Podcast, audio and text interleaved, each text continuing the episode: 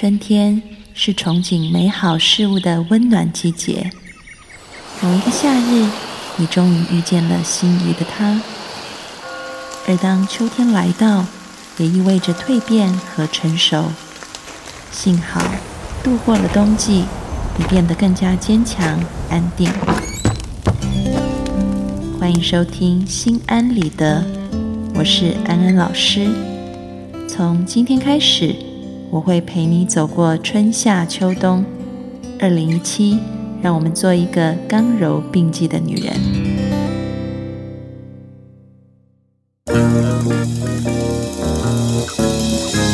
Hello，各位听众朋友，大家好，欢迎收听《心安理得》，我是安安老师。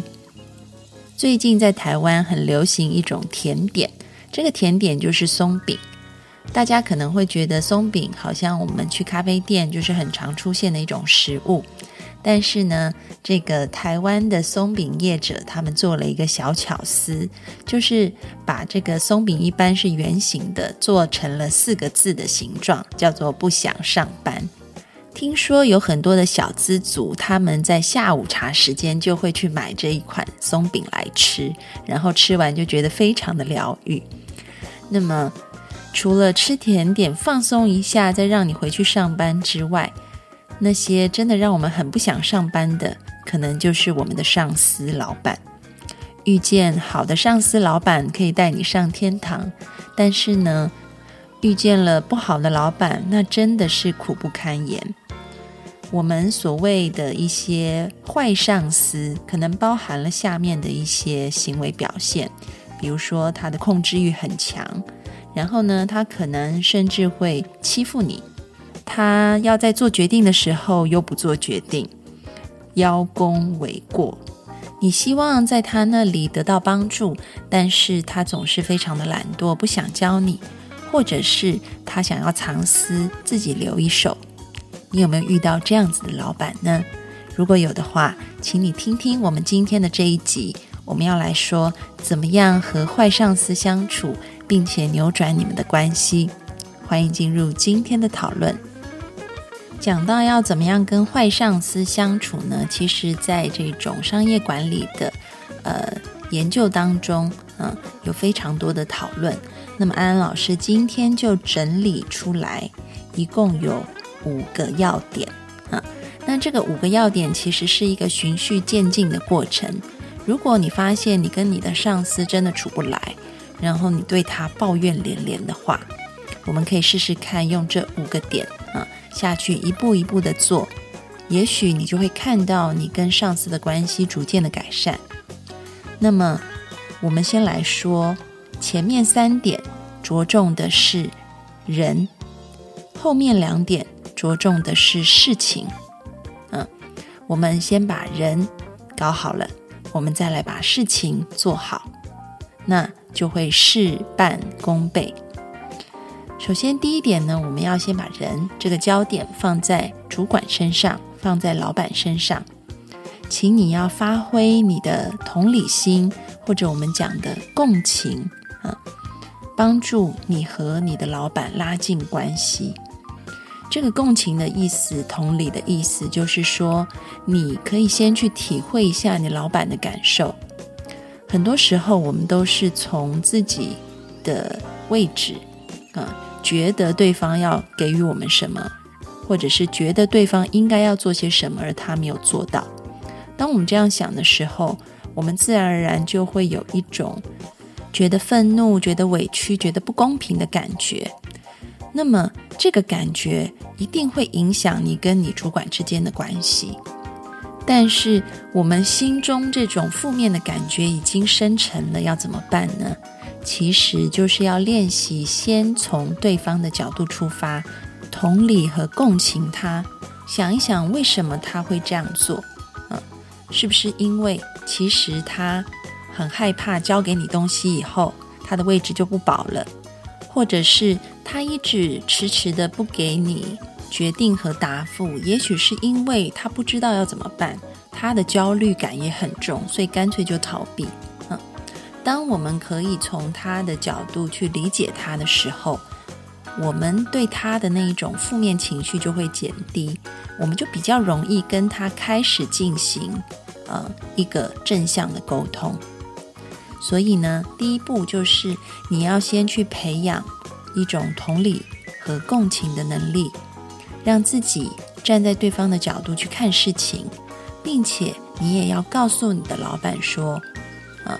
你知道你理解他现在遭遇的一个情况。当你一这样讲的时候，其实你老板的防卫心也就会放下来，他也不会那么防备你。因为他觉得你可以理解他的痛苦，你也可以理解他的压力，他就会比较愿意跟你亲近。所以第一点呢，我们要做的就是理解共情。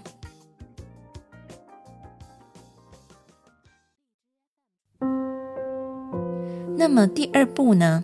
我们要搞定的还是人的关系。我们刚刚那一点讲的是我们对老板，第二步我们要搞定的是自己的情绪。这个自己的情绪，就是我们回过头来检视一下自己的心态。有时候，我们对于老板有负面的情绪，可能那个本来只有两分，但是最后你会发现，它怎么涨到五分、七分、十分了？就是因为我们的内在有其他的事件，把情绪给投射上去了。所以，我们要去检视我们自己是不是有一种投射的行为。什么意思呢？比如说，可能这个老板啊，他做了一些事情让你觉得很不舒服，然后呢，你再仔细的去感觉一下你的不舒服，它后面是不是带有一些你内在其他事件的投射？你可能会发现，它跟你小时候被欺负的一个状况很像，或者是你会发现，原来这个老板身上。有的一些特质，可能跟你的父母很像，而你父母每次表现出那样子的行为的时候，就是让你最受不了的时候啊。你会发现，你把很多你以前经历过的负面情绪给投射上去了，所以本来没有那么大的情绪，就变成了一个雪球，越滚越大。这时候，我们就要练习回去检视我们自己是不是有这个部分。当你察觉了，我们就要把这样子的投射收回来、放下来，因为我们要让事实回归事实，而不是夸张的把很多的情绪给粘黏上去。有越多的情绪，我们就无法理性的去处理我们和老板的关系。我们要处理的是小时候或者是过去那个真正的负面情绪根源，而老板的事件要跟他分开来看。我们才能够就事论事，所以这个是第二点。我们要回过头来，先看看自己的内在是不是有一个投射的情况，然后回归一个比较真实的呃情绪程度。那么第三点呢，我们要处理的就是同事。其实呢，我们说旁观者清，当局者迷。有时候老板跟你的冲突。同事看在眼里，可能会发现其实两个人啊都有一些缺点在。那么你这时候就可以去请教同事，到底你和老板之间的这个关系啊，第三者作为一个旁观者的同事是怎么看的？你从别人的眼里，也许会看得比较清楚，比较全貌。那么。很重要的一点是，你也可以去请教那一些跟老板相处的很好的同事，而不是指去找那些跟你同仇敌忾、站队啊，跟你同一个鼻孔出气的同事。因为可能跟你同一个鼻孔出气的同事，他们也陷入了跟你一样的盲点，所以你反而是要去找那些跟老板相处的比较好的同事，去请教他们。去询问说，嗯，请问你们是怎么样跟老板相处的？那个秘诀是什么？啊，老板的这个不能踩的点是什么？他喜欢什么？当你可以去请教同事的时候，当他们告诉你这些的时候，你可以再顺藤摸瓜，再问的更深入一些。比如说，可能同事告诉你，老板喜欢啊，在听简报的时候尽量的简洁扼要，而不是东扯西扯，把时间拖很长，老板很不喜欢这种拖泥带水的方式。那你就可以再请教同事，那请问一下，就是你们这种很简洁的简报方式，有没有一些推荐的书，或者是有没有一些课程？呃，你上过怎么样做简报？你觉得不错的？我相信这些同事，当你有一种非常呃谦虚、非常友好的态度，他们也会愿意帮你的。所以这个是第三点，就是我们要去寻求同事的帮助，特别是那一些能够跟老板相处的来的同事啊。那么第四点呢，我们就要进入对事的一个处理了啊。当你把前面三点都做完了，也就是你已经尽量的摸清老板的脾气。然后也减低了自己的负面情绪，也向他表示你能够了解他，啊，也尽量的去配合，啊，他喜欢的东西，然后回避他不喜欢的东西。以后，你如果发现他还是对你很不好的话，那么可能我们就必须进入第四点，那就是你要主动的去寻找机会和你的上司做一个非常嗯舒适。但是很正式的一个沟通啊，就是针对你的这个状况来做沟通。你首先可能必须要先找一个舒服的环境嗯，因为如果你在办公室里面啊跟老板谈这件事情，那么这个效果嗯可能不会那么好。你最好是找一个他很喜欢的餐厅啊，或者是他很喜欢去的一个咖啡店啊，也就是一个。比较不受干扰，然后是对方很喜欢的地方，感觉很轻松、很舒服的地方，去进行这样子的一个正式沟通。嗯，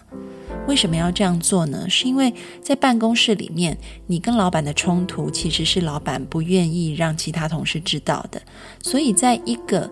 其他同事可能都会看到。或者可能都会听到的一个环境去做这样子的沟通，其实是很不恰当的，也会让他不愿意开诚布公的去跟你谈啊。所以你可以去定一个在外头啊，离办公室比较远，然后不会有其他同事看到，而且也可以让你的老板感觉是舒服轻松的环境去进行这样子的正式沟通。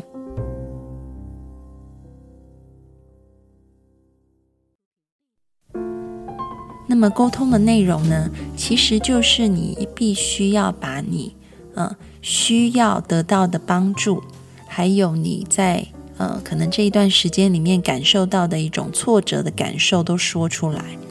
但是呢，安安老师在这里要提醒大家，当你们在说的时候，切记啊，不要抱怨，也不要指责，因为对方毕竟是你的上司，他的位阶是高过你的。如果你抱怨或者是指责的话，嗯，那个感觉其实就会让对方感觉不被尊重，嗯，所以我们要适度的去包装。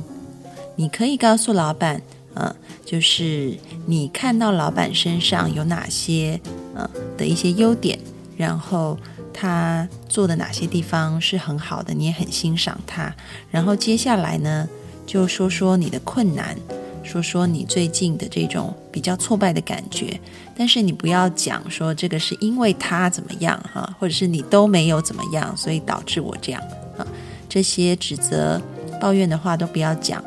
你只要告诉老板，你这段时间呃心里面有这种很无助的感受，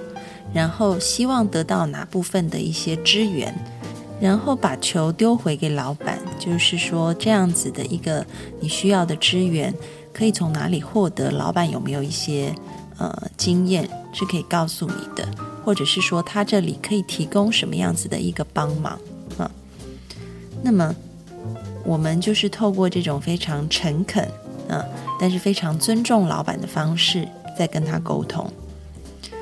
那如果你发现这样子沟通完以后，老板依旧他的态度、他的行为还是对你很不好。呃，他都没有改变的话，那要怎么办呢？那我们就要进行到最后一步啊，这个不得不做的，那就是可能我们要转而啊到外部去。这个到外部去，可能有的做法是：第一个，你就是 fire 你的老板了，啊，因为这样子的老板，你在这个人情上面，啊，改变了自己，然后也同理了他，然后也向同事请教，然后也用一种非常尊重他的态度，啊，对他诉说了你的需要。如果他都还是没有改变的话，那么真的你可以好好想想，是不是要去寻找一个更能够帮助你的老板。那当然，如果你非常想要留在这个公司的话，你还可以走一步棋，那就是去寻找啊那个更大的老板，比你现在这个上司位阶更高的那个上司，去寻求他的帮忙。你在找他帮忙的时候。不是去跟他抱怨说你的这个直属上司呃对你帮助不利，然后有很多的缺点啊，这样子讲是不合适的啊，因为大老板看的是全局，你如果只是从个人角度去说这个呃你的直属上司对你有多不好的话，你并不是站在这个大老板的角度跟他一起想事情的。你要能够获得大老板的信任和帮助，你就要和他站在同一条阵线，那就是以公司为重，以大局为重。你想要呃把这个部门的业绩可以做得更好，所以你需要这个更上面的支持，这样子大老板才会愿意来帮助你。那么还有很重要的一点就是，当你需要大老板的帮助的时候。你也必须把自己分内，啊，该尽的责任、该做的事，都力求到做到最好。也就是说，你要让这个嗯最上面的这个大老板认为说，其实今天这些工作环节会出问题，你已经负了你该负的责任，啊，所以呢，你提出要求，并不是因为你能力不行，你在推卸责任。而是因为你真的啊，在这个环节上面，因为另外一个人的缘故而卡住了，所以他才会基于你个人已经负起责任以及公司整体利益的考量来帮助你。但是呢，这个告诉大老板，并不代表你跟中层老板从此就闹翻了。而是你可以跟中层主管沟通说，嗯，好像我们也都很努力了，但是这个问题一直没有办法解决，比如说绩效的问题。那这个时候你也邀请了大老板一起来，嗯，想一想有什么样改善的方法。那么未来就变成你们三个人会是一个比较透明、开放的沟通，很多事情就搬到台面上来讲，而不要在台面下讲啊。资讯更加的公开，你被误会、被操控，或者是被真功伪过的机会就会减低，你也会受到更好的保护。那么，这就是我们今天讨论的五个步骤啊。当你遇到坏上司的时候，我们要怎么样扭转劣势，然后可以获得一个双赢的关系？祝福每个听众朋友在听完今天的节目以后，可以学以致用，和上司成为亦师亦友的关系。我们下次见喽，拜拜。